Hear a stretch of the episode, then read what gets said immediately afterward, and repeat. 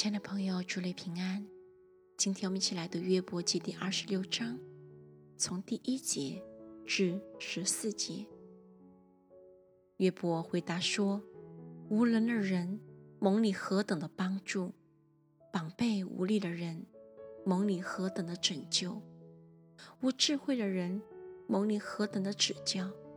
你向他多显大知识，你向谁发出言语来？”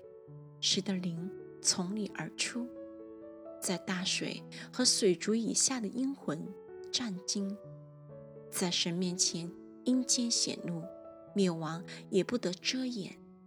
神将北极铺在空中，将大地悬在虚空，将水包在密云中，云却不破裂，遮蔽他的宝座，将云铺在其上。